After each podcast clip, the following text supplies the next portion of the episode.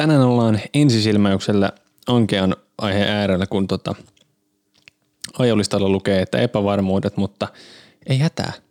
Epävarmuuksien perään on kirjoitettu itsensä hyväksyminen, eli hopea reunuskin löytyy, tai sitten se tehdään, tai panelo, millä ne reunat tehdään, on ihan sama. Seurannani on tänään Mukava Kaisu. Tervetuloa. Mukava Kaisu, oi kiitos. Mukava olla täällä taas. Tässä ohjelmassa minä, Artsi, yritän oppia lisää naisista, parisuhteista ja seksistä. Pyrin myös avaamaan miesten tunnemaailmaa. Tämä on Naisasiamiehet. Mä sain jotain aikaa sitten Instagramissa tällaisen viestin. Voisiko naisasiamies Podi, naisasiamies, tehdä joskus jakson aiheesta itsensä hyväksyminen? Kaikki varmasti kamppailee sen asian kanssa ja olisi niin siistiä kuulla sun, vierailijoiden ja kuulijoiden näkökulmia. Itse ainakin koen, että uudet näkökulmat auttaa viemään omaa prosessia eteenpäin. Äh, kiitos viestistä. Ja meillä oli semmoinen ajatus, että me lähdetään purkaan tätä asiaa äh, omien epävarmuuksien kautta. Ja mä voin avata tämän epävarmuuspelin. No niin. ja se on kuulijoille tuttu, nimittäin tämä Naisasiamiehet podcast. Jussin lähtö on saanut mut kelaamaan paljon tämän äh, ohjelman tulevaisuutta. Miksi mä teen tätä, halusukaan kuunnella, jaada jaada. Ja pari päivää sitten mä kerroin tästä asiasta mun IG-storissa ja sitten mä pyysin mielipiteitä ja ajatuksia tästä ohjelmasta. Ja mä sain valtavasti ihania viestejä ja tsemppiä, kiitos niistä. Ja mukana oli yksi palaute. Vain yksi? Joo. Ei hätää. Ei hätää. Ja se kuului näin. Muuten kiva, mutta se väliääni on ärsyttävä. Ja, ja mä otan tässä nyt koppia, ehkä. Eli jos mä oon tarpeeksi reipas edittipöydässä, niin tässä jaksossa sitä välikettä ei enää kuulla. No niin. Palaute siis tulee perille kylläkin ja siihen reagoidaan. Kyllä, mutta mut viesti oli selvä. Epävarmuudet veksiä ylpeästi eteenpäin ja näin aion nyt tehdä. Eli nyt puretaan ne kaikki sun epävarmuudet sitten palasiksi ja jätetään ne taakse. Joo, etenkin tähän ohjelmaan liittyvät epävarmuudet. Kyllä. Mun mielestä on ihanaa, että sä niin myönnät epävarmuudet siihen sun, tai tähän sun ohjelmaan liittyen, koska siis varmasti tuommoiset isot muutokset, mitä on tullut tässä projektissa, niin ne on varmasti koulinut sinua ja on varmasti tullut epävarmuutta, mutta ihanaa, että olet kuulijoillesi aina niin kuin avoin ja kerrot, missä mennään ja mitä mietiskelet, niin siitä tulee varmasti kuulijoillekin mukava fiilis. Kiitos. Ja siis tässä on ollut semmoinen hirveän kiva juttu, että nyt sitten, koska asiat on muuttunut näin paljon, niin se on mahdollistanut sitä, että eh, on päässyt poriseen eri ihmisten kanssa. Ja nyt esimerkiksi saat täällä toistamiseen. Niin, muuten mä en olisi täällä varmaan, jos, jos mitään ei olisi tapahtunut, joten minäkin kiitän Jussia. Kiitos Jussi, olet paras. Kiitos kun annoit tilaa minulle. Podcastin lisäksi niin some ylipäänsä on epävarmuus. Sen lisäksi, että se voi herättää monennäköisiä epävarmuuksia. Jos miettii vaikka somekäyttäytymistä, niin kuinka usein saa postata? Millaisia asioita? Miten voi julkaista jotain sillä tavalla, ettei vaikuta liian huomion kipeältä?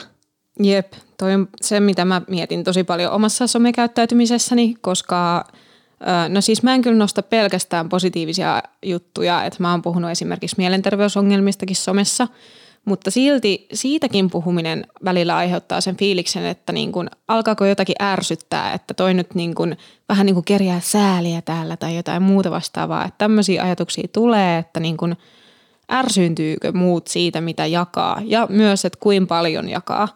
Mutta tota, sitten mä oon miettinyt sitä niin ja mun kaverienkin kanssa puhunut, että – se oma some on kuitenkin oma some, että sä saat päättää ihan täysin, mitä sä siellä jaat, ja jos jotain ärsyttää, niin se lakkaa seuraamasta tai hiljentää sun storit tai jotain vastaavaa, että siihen on konsteja kyllä, jos joku ärsyttää, niin sen pystyy karsimaan sieltä omasta somefiidistä pois. Sitten se kans, että kuvaanko minä itseäni siellä somessa hyvin tai niin kuin realistisesti, että niin kuin millaista kuvaa mä välitän itsestäni, että onko se oikeasti minä, joka siellä somessa on vai onko se joku alter ego tai joku tämmöinen niin sivupersona, joka siellä harhailee ja touhuilee, niin sitä mä oon miettinyt kans ja sen takia ehkä se olisi tärkeää niin pystyä jakamaan kaikenlaista, että myöskin niitä huonoja hetkiä voisi jakaa siellä. Tietenkään kaikki ei tarvitse, siis mitään ei tarvitse jakaa, jos se siltä tuntuu, että en halua tätä jakaa, mutta sille arvostan ihmisiä, jotka pystyy tekemään semmoista heittäytymistä, että että niin kuin kertoo myös negatiivisista asioista ja just vaikka jostain eroprosesseista tai muuta tai mielenterveysongelmista tai tämmöistä, niin se on tosi rohkeeta.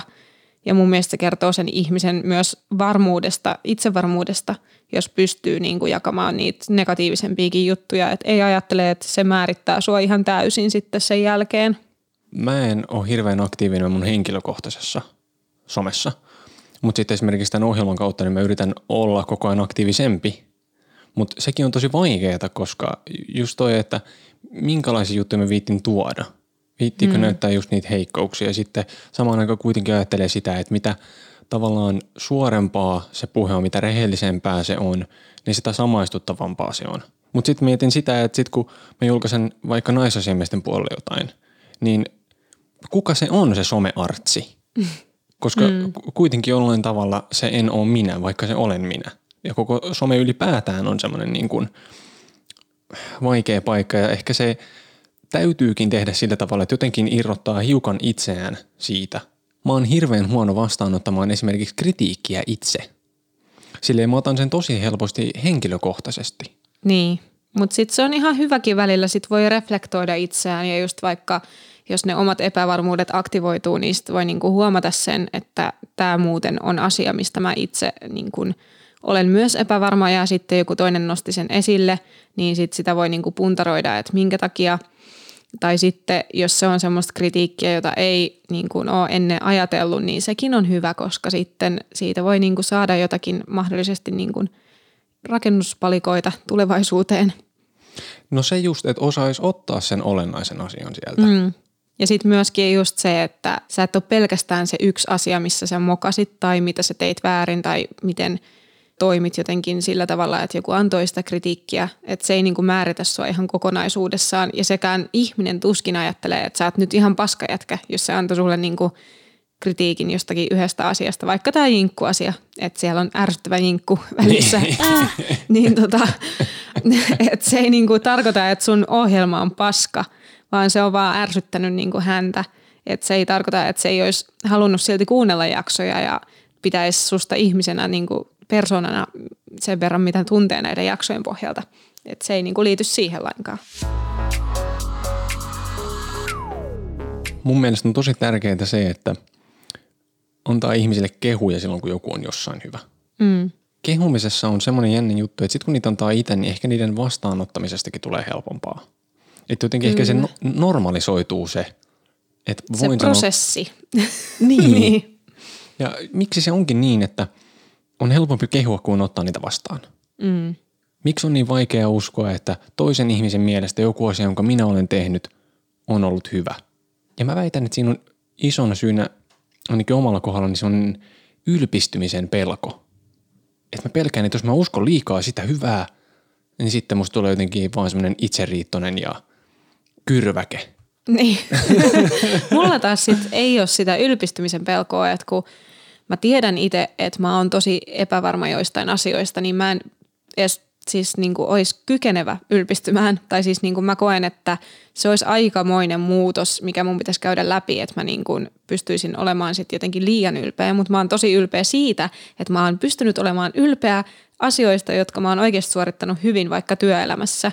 Että niin kuin mä oon pystynyt ottamaan kehuja vastaan ja myöskin kehumaan itse itseäni ja tullut itse varmemmaksi niissä jutuissa, mitä mä teen, että mä niin kuin handlaan nämä ja ei tarvi enää jännittää joka päivä, kun menee töihin, koska silloin kun mä aloitin esimerkiksi harjoittelussa, niin mä olin melkein joka päivä ihan paskat housussa, että mitäköhän kaikkea mun pitää tehdä. Ja niin kuin, mä olin semmoinen hermoraunio, koska mä en ollut ennen tehnyt mitään vastaavaa, niin mä en sit osannut niitä hommia, mitä mun piti tehdä niin kuin omasta mielestäni ja sen takia, kun tuli joka päivä paljon uutta, niin sit se oli niin kuin ylikuormittavaa. Mutta sitten nykyään on oppinut sen, että hei, mä toiminkin aika hyvin paineen alla, että mä voin olla siitä ylpeä ainakin, että niin kun, vaikka tuleekin niitä uusia tilanteita ja uusia jännittäviä asioita, mitä pitää hoitaa, niin aina jotenkin ne kuitenkin hoituu.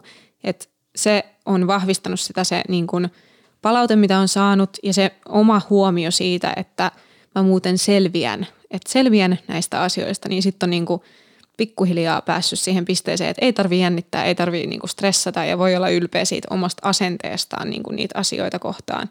Että niin kuin on pystynyt muuttamaan ajatusmaailmansa tai sen ajatuskulman. Se on ehkä vaan meillä semmoinen kansallisylpeys, jotenkin semmoinen nöyryys. Jep, se on totta. Ja se menee Sitä helposti tosi pitkälle. Mm. Opetetaan lapsena jo niin kuin semmoista, että pitää olla kauhean nöyrä asioista. Että yleensä just musta tuntuu, että suomalaiset vanhemmat, no tämä on kauhea yleistys, mutta siis semmoinen meidän sukupolvi ehkä vielä, ne voi olla, että ne on muuttumassa koko ajan parempaan suuntaan, mutta silleen, mitä kauemmas mennään, niin varmaan kehuja on annettu aika vähän lapsille. Et enemmän on sellainen opetettu sen kautta, että mitä on tehty väärin. Et sekin niin kuin jo kertoo vähän siitä asenteesta, että ajatellaan varmaan, että ne kehut ei ole niin tärkeitä, mutta sen ilmaiseminen on tärkeää, että minkä asian teit väärin, että siitä sitten oppii. Kun taas kehuistakin voisi oppia aika paljon sit lopulta. Että semmoisen positiivisen vahvistamisen kautta kyllä ihmiset tulisi itse varmemmiksi ja pystyisi oppimaan ihan samoja asioita kuin kritiikin kautta. Mutta sitten jotenkin musta tuntuu, että meidän perhekulttuurissa se kritiikki on vähän vahvempaa. Ei varmaan enää nykyään niin paljon, koska musta tuntuu, että ihmiset on just niin kuin koittaa muuttua aika monet vanhemmat semmoiseksi, niin että ei halua tehdä samoja virheitä kuin omat vanhemmat teki. Niin. ja siis, jos mä saan kehuja, niin – mä, mä koitan ottaa ne vastaan silleen hymyillen ja sitten sanoo kiitos. Se on toinen juttu, että uskooko mitä kuulee. Mm. Ja se tyhmä ajatus, että jos mä sanon jollekin kivasti, niin mä tarkoitan sitä. Mutta sitten mä en kuitenkaan usko, että muut tekis niin. Niin, Ni, niin se on niin kuin tosi tärähtänyttä. Yksi suuri este itsensä hyväksymiselle niin on ainakin omassa elämässäni ollut muiden mielipiteet. Niin kai sun Koetko sä, että sun tekemiseen tai olemiseen vaikuttaa paljon toisten mielipiteet? Ennen vaikutti ihan hirveästi ja varsinkin joskus teini-iässä niin kuin se vahvistus, mitä olisi tarvinnut, niin se oli ihan valtavaa. Ja just tuntui, että ehkä sitä vahvistusta ei ollut saanut, niin sen takia se oli niin, kuin niin valtava tarve saada sitä jostain muualta kuin vaikka omasta perheestä. Että jos ei vaikka osattu kehua niin paljon, niin sit sitä jotenkin tarvitsi vielä enemmän, oli niin kuin tosi tarvitseva siinä suhteessa. Ja sen takia niin kuin yksi selitys sille, minkä takia mä aloin seurustella vaikka niin nuorena, niin on just se, että tota, musta tuntuu, että mä tarttin jonkun semmoisen ihmisen, joka rakastaa mua ja sitten se on niin kuin jotenkin ehdoitta minun kanssani ja ihanasti menee kaikkia. Ja minä olen ihana hänen mielestään ja no se oli ehkä vähän naivistista ajatella, että toinen ihminen niin kuin voi jotenkin täyttää sut ja tälleen, mutta tota, se oli niin kuin se selitys sille tarpeelle, että halus päästä tosi nopeasti suhteeseen tosi nuorena, niin oli just se, että tartti niin kuin jonkun toisen mielipiteen niin kuin siihen vähän niin kuin vahvistamaan itseään, niin kuin, että sä olet hyvä tyyppi ja näin. Nykyään musta tuntuu, että mä en enää ajattele ihan niin kauheasti muiden mielipiteitä. Ehkä välillä tulee semmoinen, että mitäköhän joku ajattelee tästäkin vaikka, että jos tulee joku asia, mikä tulee niin kuin muiden ihmisten tietoisuuteen, mitä ei olisi välttämättä niin kuin halunnut tuoda esille, niin sitten ajattelee semmoisista asioista, niin kuin, että voi ei, mitäköhän ne nyt musta ajattelee. Ja paljastumisen pelko niin, jollain tavalla. kyllä. Mutta sitten toisaalta mä oon miettinyt sitäkin, että varsinkin niin kuin hyvien ystävien kanssa vaikka jotain semmoista tulisi esille, että – vaikka jotain menneisyydestä, jotain mitä ei haluaisi muistella, niin se, ne on niin kuin kuitenkin sun ystäviä ja ne ymmärtää, tai se, niin kuin, että ne tietää nykyään, millainen sä oot. Että se, että millainen sä oot ennen ollut tai mitä tulee ilmi, niin se ei varmaan niin kuin hätkähdytä sitä ihan täysin sitä kaikkea. Ja nyt tämä kuulostaa siltä, kun mulla olisi jotain ihan hirveitä luurankoja kaapissa. Mutta siis niin kuin jotain nolojuttuja, mitä on tehnyt joskus vaikka, niin eihän niitä kukaan halua muistella välttämättä. Paitsi sitten, kun pääsee siitä asiasta tosi paljon yli, mutta kaikista asioista ei välttämättä aina pääse kauhean nopeasti yli. Mä oon itse kuluttanut ja kulutan edelleen ihan liian paljon aikaa pohtimalla toisten ihmisten mahdollisia ajatuksia koska niitä pelkää niin paljon, niin sitten on helpompi tavallaan polkea itse itseään. Mä hirveästi teen sitä, että mä kerron kuinka paska mä oon. Mm. Niin kuin oli asia mikä hyvänsä. Ja siihen liittyy paljon sitten kritiikin pelkoa, arvostelun pelkoa tai jotain. Että jos mä ikään kuin tuon itse esille nämä mun ajatukset ja muiden puolesta valmiiksi, niin niiden ei tarvitse tehdä sitä havaintoa itse, että ahaa, toi on muuten huono tossa. Mutta ainut asia, mitä se oikeasti tekee, on se, että, että mä ikään kuin asetan riman tosi alas ja saan muut odottamaan epäonnistumista. Niin, että sittenhän sä oot aika niin kuin syvällä siinä epävarmuudessa, jos se pitää tuoda esille niin kuin jo etukäteen ja sille odotat vähän niin kuin itsekin. Eihän kukaan halua kuulla sitä niin. toiselta, että se kertoo, että se on paska, koska eihän se ole niinku kivaa. Niin. Sittenhän siinä vastapeluri on vähän niin kuin, että pitääkö mun niinku tsempata nyt tässä, lohdutaan, mitä mun pitää tehdä. Ja sitten tämä on jotenkin kauhean semmoinen noidankehä asia, koska mulla on esimerkiksi äh, hylkäämisen pelko jollain tavalla. Mm. Ja parisuhteessahan on sikäli ikävä homma, että – silloin kun jotain tuommoisia omia epävarmuuksia sitä omaa niin kuin oletettua huonoutta, joka on se mun pään sisällä, mä nostan ikään kuin hopeaa tarjottimella kukaan toiselle ihmiselle syöttää niin kuin niitä, että tässäkin mä oon paska ja tässäkin ai, mä oon paska. Ai Miks? niin kuin silleen, että sä varmaan kohta jätät mut, koska niin. mä pelkään sitä.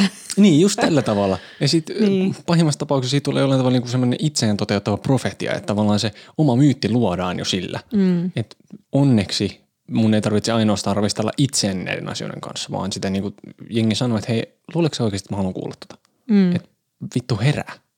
Ja sitten on niin. silleen, että totta, miksi mä teen tätä? ja sitten rupeaa miettimään hirveän pitkälle, että mä oon tehnyt tätä muuten aika tosi paljon. Mun mm. pitäisi lopettaa tämä tämmöinen. Ja aina voi ottaa semmoisen uhmakkaan asenteen, että jos jotakuta oikeasti jaksaa kiinnostaa ja se jaksaa voivotella ja mietiskellä jotain mun olemista, niin kuinka jotenkin tyhjää sen elämä sitten on. Niin. Vähän tämmöinen teini-angst henkinen juttu, mutta kuitenkin se voi silti olla ihan tehokas. Koska loppujen lopuksi siitähän on kysymys. Vitut noista, niin kuin niiden ajatuksista. Ja varsinkin niin kuin oman perheen kanssa pitää opetella toi niin kuin rajanveto. Et ei voi olla ikuisesti heidän mielipiteistään jotenkin riippuvainen.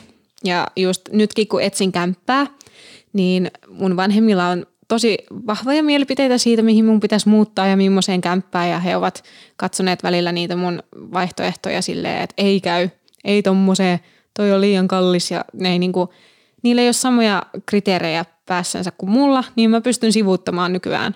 Mutta ennen mä en ehkä olisi pystynyt sivuuttamaan niin hyvin heidän mielipiteitään, koska se oli jotenkin, oli enemmän kiinni siinä perheessä – mutta sitten niin kuin nykyään on itsenäistynyt ja on omat ajatukset ja sille ajattelee aina, että mun pitää itse olla tyytyväinen siihen, mitä mä valitsen ja pitää niin kuin seistä sen takana, niin sitten pystyy vähän niin kuin sivuuttamaan sen. Ja se on mun mielestä ihan tervettä.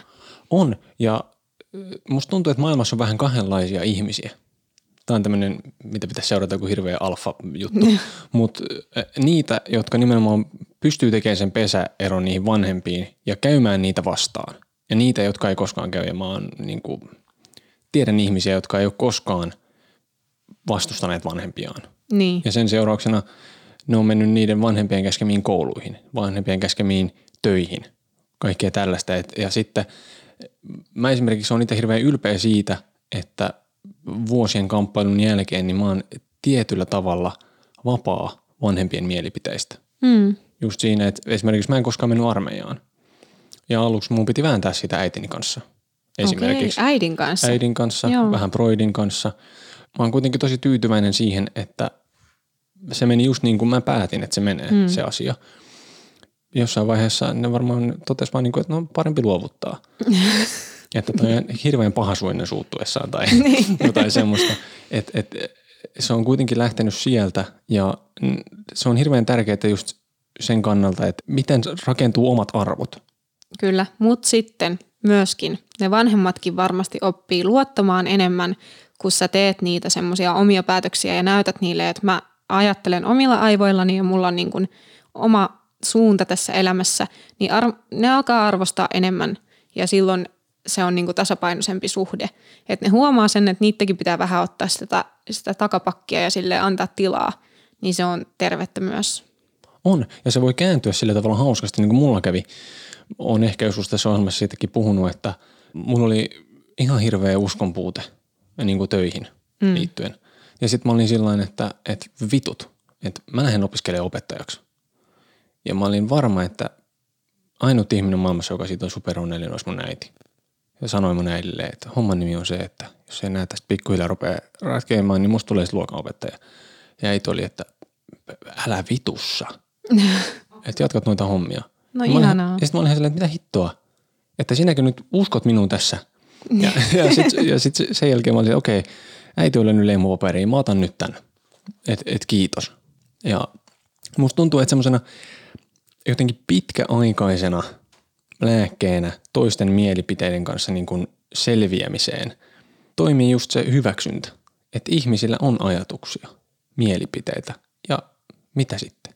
Jep. Ja sitten kun päivän päätteeksi mä itse kelaan kaikkia niitä ajatuksia, mitä mä oon miettinyt, niin mä oon hirveän vähän antanut aikaa mietti, niin kuin silleen, että mä oon kelannut, mitä toiset ihmiset on elämässään tehneet tai millaisia valintoja ne on tehnyt. Että kyllä ne on ihan ollut mun omia valintoja, mitä mä oon siellä miettinyt. Jep, kyllä. Jokainen miettii niin kuin enemmän itseään kuin muita. Sille niin kuin pohdiskelee just niitä omia epävarmuuksiaan tai jotain muuta. Ei ne niin kuin käytä aikaa siihen, että ne vatvoo jonkun toisen asioita pitkät päivät. Et sekin pitäisi just muistaa, että sä kuvittelet, että sä oot tärkeämpi ihminen muille kuin sä oikeasti olet. mun kavereiden kanssa uutena vuotena pelattiin semmoista juomapeliä ja siinä piti sitten niin kuin osoittaa sitä, joka niin kuin todennäköisimmin on jotakin tai tekee jotakin. Ja sitten siinä tuli kysymys, että kuka on epävarmin. Ja silloin mä sain niin kuin, siis yli puolet niistä osoituksista mua kohtaan, että mä oon niin kuin epävarmin. Ja silloin mä hetkeksi ehkä sille vähän pelästyin sitä. Ja sitten me juteltiinkin siitä, että äh, niin kavereiden kanssa, että mä nostin sen esille, että ette kai te äänestänyt mua sen takia, että niin kuin epävarmuus olisi huono juttu, että mun mielestä se on vaan niin kuin vahvuus, että uskaltaa ilmaista niin kuin omat epävarmuutensa ja tälleen. Ja sitten kaverit oli silleen, että joo joo, ehdottomasti. Ja että se on niin kuin ihanaa, että sä puhut niistä niin paljon. Ja sitten se oli niin kuin ehkä helpompi kuitenkin hyväksyä, koska mä itsekin just tiedostan sen, että mä oon epävarma, niin ei se sitten tuntunutkaan lopulta, kun sitä vähän aikaa mietti, niin, niin pahalta. Mutta sitten jos tulisi joku semmoinen kommentti, mikä niin kuin osuisi just johonkin juttuun, mihin on tosi vahvasti identifioitunut, että tämä on osa minua, vaikka hauskuus, että mä oon hauska. Niin jos joku sanoisi, että sä oot kyllä tylsä tyyppi, niin se olisi niin kuin tosi raskasta sen takia, koska mä niin kuin identifioidun, että mä oon niin kuin hauska. Ja silleen, että mä haluan olla niin kuin hauska tyyppi ihmisten mielestä. Mutta sitten myöskin siinä hauskuudessa on se, että jos joku ei ymmärrä vaikka mun vitsiä, sitä mä en niin kuin ota huonona asiana, koska mä ajattelen, että mulla on paljon ihmisiä, jotka ymmärtää mun vitsejä. Että jos mm. nyt tämä ei tähän yhteen ihmisen uppo, niin se ei niin kuin vielä kaada mun maailmaa. Se on niin vahvana mun sisällä, että mä olen kyllä hauska, että sit se ei niin kuin jotenkin kaadu niin helposti. Mutta sitten jos useampi ihminen tulisi just sanomaan, että sä oot tylsä, niin se olisi, se olisi niinku paha mulle. Toi on tosi totta. Esimerkiksi nyt jos joku vaikka tulisi mulle sanoa, että hei, sä et kyllä ymmärrä tästä podcastin tekemisestä vittu yhtään mitään.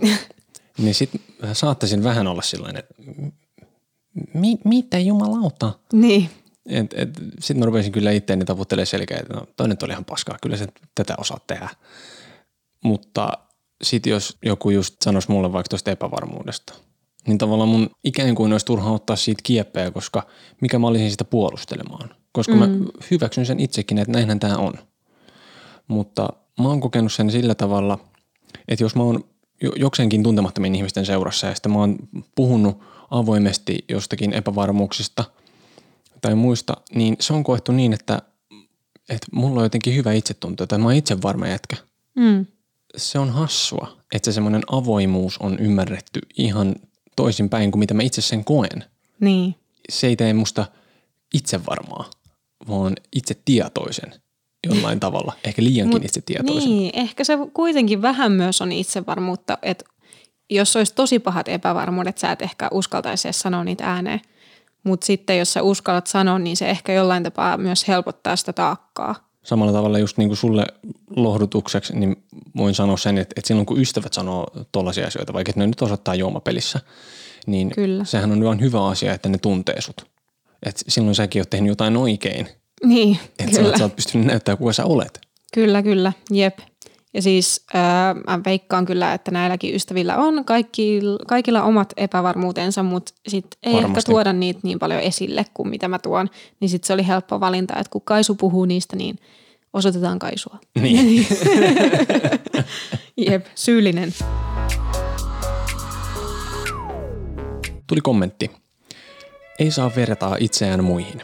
Kerran telkkarissa oli jotain kuumia muijia ja katsottiin siis mun poikaystävän kanssa sitä ohjelmaa ja mielessäni tulin vähän mustasukkaiseksi, kunnes tajusin, että en mä oo ton näköinen, mutta on vittu silti kuuma eri näköisenä. Sitten se loppui siihen se epävarmuus. Eli vinkki, älä vertaa itseäsi muihin. Aamen. Mutta valitettavan vaikea ohje seurata monesti. Mm. Ja mä itse luonnollisesti peilan itseäni ihan liikaa muihin. Ja, ja siitä seuraa se ajatus, että kaikki muut on jollain tavalla elämässä edellä.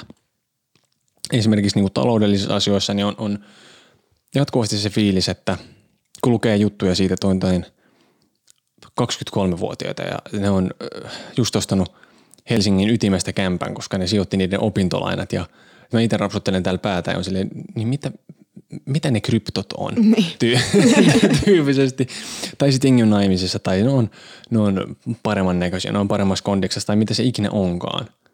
Ja semmoinen vinkki muuten, että muusikkona ei kannata mennä YouTubeen katsomaan kitaravideoita, koska sieltä löytyy aina joku kahdeksanvuotias, joka soittaa Jep. paremmin Sweet Child O' Mine kuin minä. Ja tähän tuli toinen hyvä kommentti myös. Iän myötä omien epävarmuuksien kanssa on oppinut elämään paremmin. Kyllä ne toki nostelee ajoittain päätään ja aiheuttaa surua, mutta tiedän, että ne hetket menevät ohi. Itseä auttaa ajatus, jonka sain mielenterveyshoitajalta. Kävin juttelemassa avioeron jälkeen, että näemme toisista ihmisistä vain hetkiä, vilauksia. Vaikka joku muu näyttää jossain hetkessä itsevarmalta ja onnistujalta, en näe koko totuutta. Vain sen hetken. Kaikilla on omat murheensa ja haavansa. Siinä suhteessa en ole spesiaali. Myös hidasta elämää tili kautta sivusto ja muutamat kirjat sieltä ovat antaneet hyviä oivalluksia. Ja tämä rauhoittaa. Jep, toi on niin totta. Ja myöskin, jos sä näet jonkun sille huonoimmillaan, niin harvoin sä kuitenkaan ajattelet, että se on niin kuin koko totuus hänestä, niin toisinpäin sama.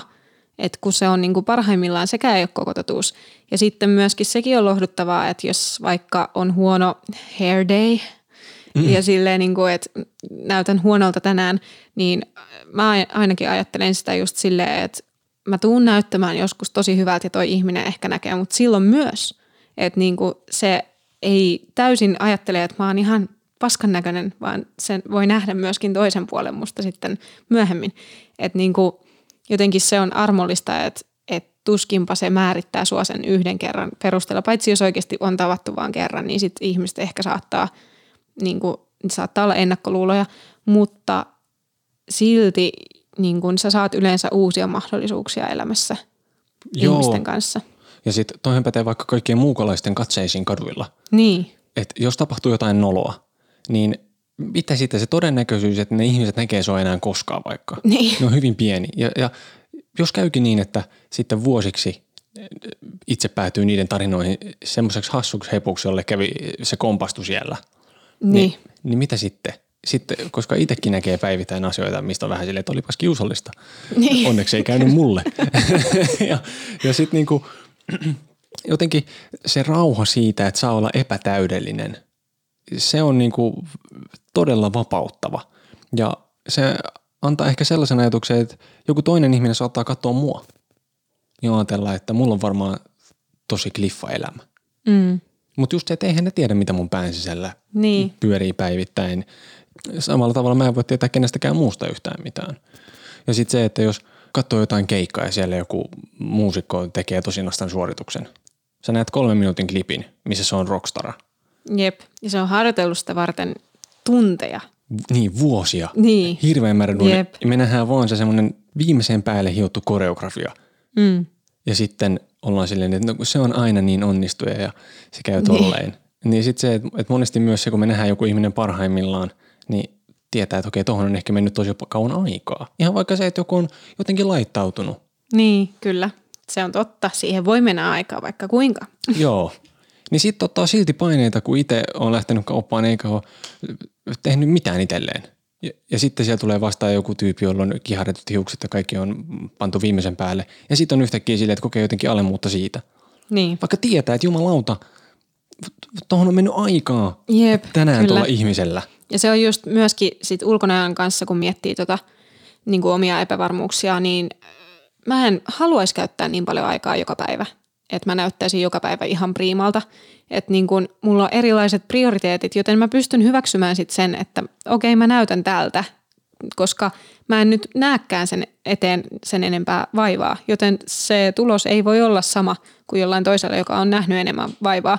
Käynyt vaikka ottamassa jotkut kestoirtoripset tai, tai hiusten pidennyksiä tai jotain mikrobladingia kulmakarvoihin, niin minä en ole, joten minä en näytä siltä, joten hyväksyn sen. Mutta sitten tuohon aikaisempaan kommenttiin, mikä sulle oli tullut siitä, että katso TV-sarjaa poikaystävän kanssa ja, ja vertas itseään niihin muihin, niin mulla on tommosia ihan samanlaisia ajatuksia ollut joskus ennen. Että mä en niinku, mulla tuli tosi kiusallinen olo katsoa jotain sarjoja silloin, kun mä olin pahimmillaan masentunut – koska silloin mulla oli ihan semmoista sairaaloista vertailua just nimenomaan ulkonäön suhteen. Et silloin mä en vertailu ehkä niin paljon oikeisiin ihmisiin, mutta sitten just kaikkiin televisiossa nähtäviin hahmoihin ja persooniin mä vertailin. Ja se oli niinku ihan sairaaloista niinku semmoista, että mä velloin siinä tunteessa ja mä niinku jäin pohtimaan sitä tunneiksi, että nyt mä niinku en näytä tolta ja että mä en ole yhtä hyvä. Ja sille mä oikein niin etsin niitä vikoja itsestäni ja mitä mä haluan muokata sit, kun mulla on rahaa joskus ja kaikkea tämmöistä. Niin kuin, että se oli niin kuin ihan hullua, mutta mä oon nyt onneksi päässyt siitä, että mä en niin kuin enää, jos mä katson telkkaria, se ei herätä musta tommosia tunteita. Ja siitä myöskin senkin tiedostaminen, että sehän on myös vaan näytelmää, oli se sitten realitia tai mitä tahansa, niin se on jollain tasolla kuitenkin näytelmää. Ja varsinkin se, miltä ne ihmiset näyttää, on niin kuin jollain tasolla aina niin kuin tehtyä sitä varten. Että niin kuin jos joku on tosi hottis, niin ei sekään ole niin kuin luonnostaan sen näköinen, vaan se on laitettu ja hän on tehnyt ehkä keholleen asioita treenatessa ja muuta vastaavaa tai ehkä mahdollisesti jopa jotain operaatioita tai muuta vastaavaa. Että niin kuin siihen on ihan jotenkin outoakin verrata nykyään tai ajattelee jotenkin, että se ei ole, niin kuin, se ei ole tästä maailmasta, niin miksi mä vertaisin tai silleen – että se on joku oma todellisuutensa, niin ei mun tarvikaan siltä näyttää, että sen on pystynyt hyväksymään. Kaikki, mitä ruudulla näkee, niin on siis niin kuin silmän lumetta. Et, että se, kun näkee vaikka treenattuja kehoja, niin toki ihmiset ovat hyvässä kondiksessa kyllä, mutta sitten sitä vielä boostataan valaistuksella. Jumalauta, ihmisten perseitä kontourataan siellä. Sille, niin kuin, sille, että niin kuin, kaikki on jotenkin aivan viimeisen päälle – Kyllä. tämä on yksi syy, minkä takia mä en jotenkaan, jos mä näen, mä aina käytän Megan Foxia, kun se on ainut näyttelijä, jonka mä nyt muistan aina nimeltä, niin mulla tulee sellainen, että mä en esimerkiksi, mä en syty hänen näköisistään ihmisistä. Just sen takia, että mä koen, että se on liian kaukana tästä todellisuudesta jollain tavalla ja siksi niin kuin, semmoinen ei niin kuin vetoa muhun. Samalla tavalla mä en myöskään vertaa itseäni Brad Pittiin, joka on mun mielestä maailman kuumin mies. Mm. Koska no, ois... en, en nyt tiedä. niin mä oon kuullut tätä ennenkin mä en ihan ymmärrä, mi- miten se on mahdollista, että kaikki sitä niin näe. Mutta se, niinku, just se, että on tavallaan löytänyt sen, että mihin vertaa. Mm. Ja, ja silloin kun mennään vaikka kehoon ylipäänsä, niin musta tuntuu, että se on universaalisti sellainen asia, joka on suuri osa maailman ihmistä varmaan kamppailee sen asian kanssa tavalla tai toisella. Ja Mä oon itsekin aina ollut hirveän epävarma mun kehosta. Tälläkin hetkellä, kun mä oon jotenkin niin kuin, mä en ole ikinä ollut niin hyvässä kondiksessa kuin mä oon nyt. Mutta silti mulla tulee jostain myrkyllinen ajatus, kun tällä hetkellä kuntosalit on kiinni. Mm. Niin mä menen siitä ihan mutkalle ja silleen, että okei, mitä, pystyykö mä ylläpitämään nyt tätä kaikkea. Niin. Ja sitten aina on niin kuin jotakin. Y- yksi ongelma ratkeen tulee toisiin ja sitten ne on sellaisia, että, että menkää nyt häiritsemästä mua sieltä mielestä. Mit, mitä te täällä teette? Et antakaa mun vittu olla. Niin. Et tästä ei ole niinku mitään hyötyä. Ja ehkä tähän liittyy paljon sitä pelkoa, koska silloin kun mä oon ollut henkisesti huonoimmassa tilassani koskaan, mä olin silloin myös fyysisesti kaikissa huonoimmassa tilassa. Ja sitten tämmöisen todella häiriintyneen yhden illan jutun jälkeen mä lähdin keskelle yötä salille. Ja olin silleen, että nyt vittu, mä en voi elää tälleen niin kuin, ja, ja sitten mä rupesin tekemään, mä etin esimerkiksi alkoholin ensimmäisenä. No niin. fuck that shit. ja sitten mä olin silleen, että okei, ehkä mä, mä koitan vähän, mä katon mitä mä syön eri tavalla, että mä saisin jopa jotain vitamiineita kehoa ja sitten mä sitten mä rupean liikkumaan. Ja se oli niin kuin hämmästyttävää, mitä mulle tapahtui mun pään sisällä sen jälkeen. Mm. Et, et jotenkin siinä oli semmoinen ikävä asia, mitä en suosittele kellekään, mutta sanon sen siitä tämmöisenä varoittavan esimerkkinä. Mulla oli semmoinen ehkä kolmen kuukauden pätkä, kun mä en katsonut peiliä ollenkaan. Okei. Okay. Mä en pystynyt katsoa peiliä, koska mä olin niin pettynyt siihen, mitä mä näin siellä. Mm. Ja mä tiedostin, että okei, mä oon nyt jonkinlaisessa muutosvaiheessa. Että mä en halua katsoa sinne, koska mä en halua kohdata sitä todellisuutta nyt. Mä tiedän, että siellä on jotain, mitä mä haluan nähdä, joten mä en kato sinne. Mm. Ja jossain kohtaa mä rupesin taas kattoon siihen ja että okei, no niin, ei tässä mitään. Ja sitten mä rupesin tekemään semmoista asiaa, mitä mä en ollut koskaan ennen tehnyt. Mä rupesin hymyilemään peilille. Hammashymyä, mikä on mulle aina ollut tosi vaikeeta. Aina kaikissa kuvauksissa annetaan hymyile, hymyile. Ja mä en ikinä osannut sitä ja mun äiti valittaa tähän päivään siitä, kun mun, missään mun koulukuvissa mä en hymyile. Mm. Kun mä en osannut. Mutta mun päässä oli tapahtunut sellainen muutos. Mä kestin katsoa itteeni, kun mä hymyilin. Niin. Ja se- oli niinku ihan valtavan iso asia ja, ja se niinku liittyy tosi paljon tietysti siihen, että mitä mun kehossa tapahtui ja miten niinku paljon mulle toi hyvää se, että mä sain korjattua elämäni, elämäni suuntaan jollain tavalla. Mm. Kyllä. Ja sitten on mun mielestä niinku tosi tärkeä pointti on se, että ei ole olemassa niitä oikeanlaisia tai vääränlaisia kehoja. Vaikka mä itse olin siinä ajatuksessa tosi isosti, että näin on. Niin. Ja mä en tuntenut itteeni itsekseni ollenkaan, kun mä olin siinä. Ja se ei johdu pelkästään fyysisestä puolesta, vaan nimenomaan siitä, mitä siellä nupin sisällä oli. Mm. Ja kukaan ei vaadi mitään. Ei ketään muuta kiinnosta. Ei kukaan tule sanomaan mulle, että mä oon huono ihminen siksi, että mä näytän tältä tai tolta. Mm. Se on kaikki semmoinen orjapiiskuruus liittyy muuhun itteeni. Ja mä, mähän kielisin itseltäni silloin saatana sokerin. Kaikki tuommoiset asiat. Ja nyt mä oon päässyt jo siitä spartalaisesta ajatuksesta irti, että hei, jos mä ostan karkkipussin, niin ei kukaan mua ruoski. Niin. Se sokeri ei ole kryptoniittia mulle. Sielu tarvitsee herkkuja, vittu. Se on ihan tosi typerää olla sellaisessa mielentilassa. Mm. Niin kuin, ja se ei ollut terve mielentila. Ja nyt jollain tavalla mä oon ehkä paremmassa kondiksessa oman kehoni kanssa kuin koskaan ennen just siinä, että miten mä ajattelen siitä. Niin ja sitten sä oot löytänyt tasapainoa, että ei tarvi olla ihan ehdoton niissä säännöissä. Niin, just tää. Mm. Ja, ja siitäkin huolimatta, niin just tää, että jostain niitä myrkyllisiä ajatuksia edelleen tulee. Mutta mä yritän vaan saada niitä niinku pois, koska mä nimenomaan mä en halua joutua henkisesti siihen semmoiseen huonoon paikkaan, jossa asioita tehdään tavallaan vääristä syistä ja jotenkin myrkyllisesti. Niin. Nämä on hirveän semmoisia herkkiä asioita ja Kyllä. jotenkin niinku vaikeita ja, ja, ja näistä on jopa vaikea puhua sillä tavalla, että niitä asioita ei ymmärrettäisi väärin. Ja Niin. että se, se tulisi niinku se ydin, mikä on niinku se, että se kaikki lähtee sieltä nupista. Kyllä, siis just tota mäkin ajattelen, että liikunta ja urheilu on ehdottomasti enemmän mielenruokaa kuin sitten sitä kehon muokkaamisen tarvetta. Tai niin kuin, että sitä pitäisi ajatella ehkä enemmän niin, että se on niin kuin tervettä sun mielelle myöskin. Että sitten se kehon muokkaaminen voi tulla niin kuin siinä sivussa, mutta sitä pitäisi arvostaa enemmän, mitä se tekee mielelle. Ja sitten myöskin, että mulla itsellä oli silloin aikoinaan semmoinen kausi, kun mä urheilin ihan hirveästi. Mä kävin niin kuin pari kertaa viikossa salilla, mä kävin tanssitunneilla, sitten mä kävin joogassa. Sille, niin kuin, se on paljon mulle. Mä en ole ikinä ennen ollut semmoinen ihminen. Mulle ei ole niin kuin lapsuudesta saakka opetettu sitä liikku, liikkuvaa semmoista elämäntapaa, että kun meidän perheessä ei liikuttu sille vartavasten, vaan tehtiin ko- pihatöitä ja tämmöistä, että semmoista hyötyliikuntaa. Hyötyliikuntaa. Kyllä, jep. Mutta sitten niin kun itse opin sen jossain vaiheessa elämässä, että tämä on muuten, tai siinä kohtaa elämässä oli se, mitä mä halusin tehdä. Että se auttoi mua jotenkin purkamaan energiaa. Mulla oli silloin itse asiassa mania-jakso meneillään. Ja se oli niin kuin jotenkin oleellista, että mä sain purettua mun energian ja sitten myöskin silloin mä olin tosi hyvässä kunnossa ja mulla oli niin kuin hyvä tai paras kroppa, mitä mulla on ikinä ollut. Mutta mä en ollut silti onnellinen, koska mulla oli siellä kuitenkin se mania-jakso, niin se ei niin kuin riittänyt mulle ikinä missään vaiheessa. Ja sitten tota, mulla oli kyllä siis semmoinen voittamaton olo jollain tapaa kuitenkin, että mä oon niin kuin maailman paras ihminen, mutta se keho ei koskaan riittänyt mulle.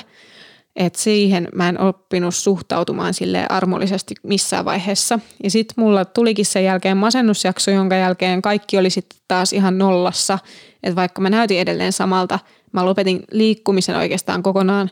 Ja sitten tota, se pikkuhiljaa siitä se kehokin rapistui, mutta siis kun ma- masennusjakso alkoi, niin rapistui kaikki niin kun, mitä oli jäljellä siitä, että olen ehkä sopiva, niin se kokonaan lähti pois. Ja nykyään mulla on sitten taas tilanne se, että mulla ei ole mitään jaksoa meneillään, että mulla on niin kuin kaikki tasapainossa ja syön lääkitystä tähän vaivaani. Ja sitten tota, tällä hetkellä mä oon niin kuin kaikkein onnellisin mun kropan suhteen, vaikka mä tiedän, että mä en ole niin kuin samassa kunnossa kuin silloin sinä päivänä, kun mä urheilin ihan hirveästi, vaan nyt niin kuin olen isoimmassa kunnossa kuin ikinä, mutta mä oon silti onnellisin ikinä mun kehoon. Että niin se toimii ja se pelittää ja mä en urheile tälläkään hetkellä oikeastaan lainkaan. Ja se ei ole silti ollut mulle niin kuin mikään semmoinen kynnyskysymys, että ehkä mun lääkkeet vaan pelittää niin hyvin, että mä en tarvii mitään niin kuin muita asioita mun elämään. mutta tota, se just, että niin kuin, se ei ole, se, ei ole niin kuin se onnellisuus ja itsensä tyytyväisyys ei riipu siitä, miltä sä näytät kyllä oikeasti. Että se, se voi niin kuin auttaa joillakin ihmisillä ja se voi olla semmoinen niin kuin asia, mitä tavoitella, mutta jos pystyy hyväksymään itsensä semmoisena kuin on ja kaikkien pitäisi pystyä hyväksymään tai ei, ei pidä pystyä, se ei ole niin helppoa kuin sormia vain napauttaisi, mutta siis ei. pitäisi pyrkiä ehkä siihen tai silleen niin kuin se olisi ihanaa pyrkiä siihen, mm. niin se on mahdollista ihan missä kehossa tahansa. Mä väitän niin. Mä oon hirveän tuomitseva. Mä tuomitsen kauheasti toisia ihmisiä. Hiljaa Ai päässäni. Jaa. Kiva tietää. Sille, ja myös itseäni. Ja sitä kautta mä koen, että mun on hirveän vaikea olla itselleni armollinen. Että se tuntuu jollain tavalla tekopyhältä, että jos mä niinku ajattelen toisista ihmisistä tosi nopeasti teen johtopäätöksiä ja tämmöisiä juttuja, niin miten mulla olisi oikeus katsoa itseäni jotenkin hellemmin. Ja tuossa yhdessä kommentissa mainittiin Hidasta elämää sivu. Mä menin käymään siellä ja, ja tota, siellä löytyi tämmöinen Mitra Vasaran ää, hyvä teksti ja siellä tekstin lopussa oli tehtävä. Mitä hyviä asioita haluaisit kuulla itsestäsi nyt? Sano ne heti itsellesi. Suuntaa sanat mieluiten itseesi, älä suorituksiisi. Joten nyt kai annan törkeästi tämän pallon sulle. Mitä sanoisit juuri nyt itsellesi jotain hyvää? No varmaan ainakin sen, että mä riitän tällaisena.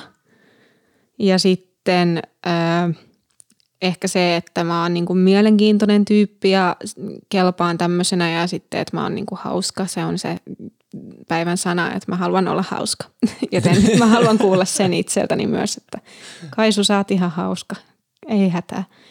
Ja siis niin kuin ehkä semmoista perushyväksyntää vaan kaipaisi, niin kuin, että ei mitään semmoista – kauhean spesifiä, vaan semmoista, niin kuin, että kaikki hyvin.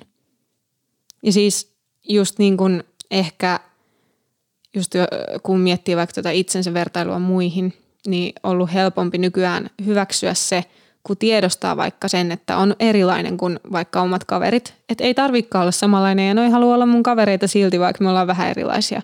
Että meillä on erilaisia mielenkiinnon kohteita tai, tai jotain niin kuin – persoonallisuuden piirteitä ja silti me pystytään olemaan kavereita ja ne haluaa nähdä mua edelleen, niin sitten ei jotenkin tuu sitä tarvetta enää vertailla myöskään. Niin semmoinen hyväksyntä sille, että minä olen tällainen, niin se on niinku tärkeää. Mitä sä haluaisit kuulla itsestäsi? Mä haluaisin kuulla, että, että mä oon empaattinen ja mulla on hyvä sydän ja mä en oo paha tai niin mätä kuin mä ajattelen, että mä oon. Voi ei. Ajatteletko ja sinä niin? mä jotenkin kamppailen semmoisen asian kanssa ja mä en oikein tiedä miksi. Mm. Mutta kannan hirveästi syyllisyyttä erinäköisistä asioista, mistä ei välttämättä tarvitsisi. Ja mä pelkään hirveästi sitä, että mä oon jotenkin turmeltunut ja paha. Et en tiedä kristillinen kasvatus tai mitä näitä nyt on. niin, Henkinen kyllä. helvetti korventelee jossain. yep. Ja tota, mä löysin hyvän tämmöisen quotein. Prison Break, eli Pako TV-sarjan näyttelijä Wentworth Miller sanoi, että jos puhuisit ystävillesi samalla tavalla kuin puhut itsellesi, sinulla ei olisi ystäviä. Se on totta, koska sille omalle kurjuudelle on tosi helppo runkata ja sitten mm. vähän ruoskii itsensä siinä samalla. Niin yhtäkkiä toteaa, että totta, saatan olla aika paha suustani itselleni. Kyllä. Se olisi mun mielestä tärkeää, niin kuin, että kun puhuu itsellensä, niin puhuisi sille lempeästi, armollisesti. Että se armollisuus on mun mielestä tärkeä sana, että sille antaa itsellensä saumaa yhtä paljon kuin muillekin ihmisille antaa, koska kyllähän me niin kuin hyväksytään pieniä mokia meidän ystäviltä, semmoisia vaikka, että myöhästelee tai no vaikka jotain tyhmiä kommenttejakin silleen, että annetaan anteeksi niistä, niin sitten ei tarvitse jäädä itse miettimään myöskään tuommoisia asioita, niin kuin, että mä oon nyt jotenkin surkea ystävä tai hirveä ihminen, kun mä kerran mokasin, että voisi niinku antaa armollisuutta itsellensä kaikissa tämmöisissä pienissä asioissa, koska niitä jää miettimään aika paljon, ei ehkä jotain myöhästymistä, mutta siis niinku, jos vaikka sanoo jotain tyhmästi, niin sitä saattaa jäädä miettimään jälkikäteen, että tulipa tehtyä tyhmästi, mutta kun se on ohimenevä hetki ja tuskin se toinenkaan jäi sitä kauheasti miettimään. Ja jos jäi, niin siitä voi keskustella aina. Ja silleen, että aina saa mokata. Moka on lahja. Niin, niin. improteatteri. Kyllä, jep. Mutta just toi, että ei ajattelisi itseään virheiden summana, mm. mokien summana, vaan vaikka siten, että millä tavalla on itse reagoinut niihin omiin mokiin, millä tavalla on koittanut korjata tekemiään virheitä. Jep, just se mahdollisuus niin muuttua ja sitten, että oppii niistä omista virheistä, niin sehän on niin tosi arvokasta. Turhaa puhua itselleen niitä pahoja asioita vaan ennemmin yrittäisi sanoa itselleen niitä juttuja, missä on vaikka on onnistunut. Et mäkin huomaan, että mä saan itseäni siitä monesti kiinni, että kun mä puhun itsekseni, niin mä puhun jotain pahaa. Mm. Ja sitten välillä mä sanon niin ääneen ja että lopeta nyt vittu. Ja niin sillain, että pahoissa stresseissä on silleen, että mikä auttaa. Että mä en saa mitään aikaa ja mm. mitä hän nyt sitten. Niin sitten kelaa, että okei, mutta hei itse asiassa tänään mä lähetin vaikka sen mailin tai – ja sitten itse asiassa kyllähän mä tuossa tiskasinkin tänään ja laitoin pyykit ja semmoisista niin tosi pienistä jutuista lähtee hakemaan sit sitä, niin. sitä hyvää, että eihän tämäkään päivä nyt hukkaan mennyt. Jep. Ja tänäänkin katoin uutiset. Jep, just noiden pienten asioiden arvostaminen, niin kuin, se on mun mielestä tärkeää. Ja just niiden pienien steppien, että jos haluaa muuttua niin kuin, tai hyväksyä itsensä paremmin – ja tehdä jonkun muutoksen itsessään siinä, niin kuin, että miten näkee itsensä, niin se pitää aloittaa tosi pienistäkin jutuista, että niin kuin, jos mä katon itseäni sieltä peilistä, niin en sano sitä heti itselleni, että hei, sun pitää muokata tota kohtaa sun kehossa, vaan miettis mieluummin niitä positiivisia asioita vaikka ensin ja sitten niin kuin pikkuhiljaa sen kautta alkaisi näkemään itsensä ehkä paremmassa valossa. Tai sitten ihan jotain persoonaan liittyviä asioita, että niin kuin, miksi keskityt niihin, missä sä oot heikko, koska kaikilla on heikkouksia. Että niin kuin nosta niitä piirteitä, missä sä oot hyvä ja voit tiedostaa ne heikkoudet ja niitä voi myös koittaa sitten niin tietenkin työstää, mutta niin näe itsesi mieluummin niiden hyvien asioiden kautta. Että silleen, pien, vaikka ne olisi tosi pieniä juttuja, niin sekin riittää. Ja sitten uusien asioiden ääreen nimenomaan se, että heti ei voi olla valmis. Jep. Mä en ole yhtä hyvä kuin toi tyyppi, joka on tehnyt tätä 20 vuotta kun mä aloitin tänne eilen. Niin, jep, joten mä en yritäkään. Niin, vaan niin. on silleen, että okei, pikkuhiljaa. Ja sitten myös sekin asia, että koko ajan ei tarvitse olla kehittymässä. Jep, takapakkeja saa tulla. Nekään ei tarkoita sitä, että se lopettaa sitä kehitystä, vaan niin. sekin on itsessään jonkinlaista kehitystä. Niin, kyllä. Että välillä voi katsoa vaan sohvan Netflixiä ja ottaa sitä easiä, niin. koska on niin helppo päätyä siihen semmoiseen juttuun, että koko ajan pitäisi olla tekemässä jotain, ja sitten kun avaa some, niin näyttää siltä, että kaikki koko ajan tekee mukaan jotakin – että kaikilla on koko ajan kiire. Ja sitten, että ei, ei syyllisty siitä, että ottaa aikaa itselleen, koska sehän on nimenomaan sitä oman pään huoltoa. Että pitää pysähtyä ja yrittää keskittyä vaikka siihen, että saisi nukuttua, muistaa syödä. Ihan vaan niin sellaisia niin perusasioita. Koska musta tuntuu, että sitten kun tulee kiirettä, niin kaikki tuommoista asiat rupeaa ekana tippuu veke. Mm. Semmoinen niin perushyvinvointi. Sekin on mun mielestä semmoista itsensä arvostamista. Että on sellainen, että vitut, että mä otan nyt easy että mä, mä tarvin tätä. Että tunnistaa niitä asioita, mitä oikeasti tarvii siihen, että pysyy elossa. Niin, kyllä ja voi hyvin. Niin. Kyllä. Ja sitten myöskin se, niin kun, että voi hyväksyä ne omat rajat ja rajoittuvuudet. Että musta ei tule just vaikka päivässä sijoittajaa tai, tai että mä en nyt pysty päivässä muuttamaan mun ajattelutapaa siihen suuntaan, että mä hyväksyn itseni ja oman tämän vaikka, vaikka jonkun sosiaalisten tilanteiden pelon tai jotain, että ymmärtää ne rajoittuvuudet, niin niiden kanssa on paljon helpompi niin kuin lähteä niitä työstämään ja niin kuin elää niiden kanssa, kun antaa aikaa ja ymmärtää, että tämä tilanne on nyt tämä ja tästä pitää lähteä eteenpäin, niin se on niin kuin tärkeää mun mielestä. Ja just se, että lähtee katsomaan niitä asioita sillä tavalla, että mille asioille voi oikeasti tehdä jotain, jos mm. on jotain hätänä. Voiko tota muuttaa? Ja sitten myös laittaa niitä, että on asioita, jotka voi hoitaa heti, niin kuin esimerkiksi se, että hana jäi päälle ja laita se pois. ja, ja sitten on jotain niin kuin muita, mitä se, mä en usko mihinkään vittu dietteihin esimerkiksi pätkääkään. Ne on mm, tyhmiä. Että sitten jos on silleen, että haluaa tehdä vaikka jotain omia ruokatottumuksia, muuttaa tätä muuta, niin sitten ne on pidemmän asian juttuja. Ja mä oon tavallaan huono antamaan tätä vinkkiä, koska mähän on semmoinen, että mä stressaan myös niistä asioista, joille mä en voi mitään. Niin. Ja ehkä siihenkin toimii lääkkeenä se, että, että silloin kun miettii jotain asiaa, jota ei voi muuttaa, niin sitten yleensä tekeminen on semmoinen, joka aika hyvin harhauttaa ajatuksia pois. Ja sitten tekee jotain muuta, mille voi tehdä jotain, ja yleensä sitten kun sit tavallaan saa tsekattua jonkun boksin, että hei, ton mä tein, niin siitä tulee hyvä mieli. Niin, kyllä. Video, videopelissä tulee experience ja sitten niin. niin kuin ropisee. Mutta toi on hyvä vinkki, että niin kuin kohdistaa sen energiansa sille niihin asioihin, joita voi oikeasti edistää. Et ei tarvii niinku käyttää energiaa siihen, mitä ei pysty välttämättä muuttamaan.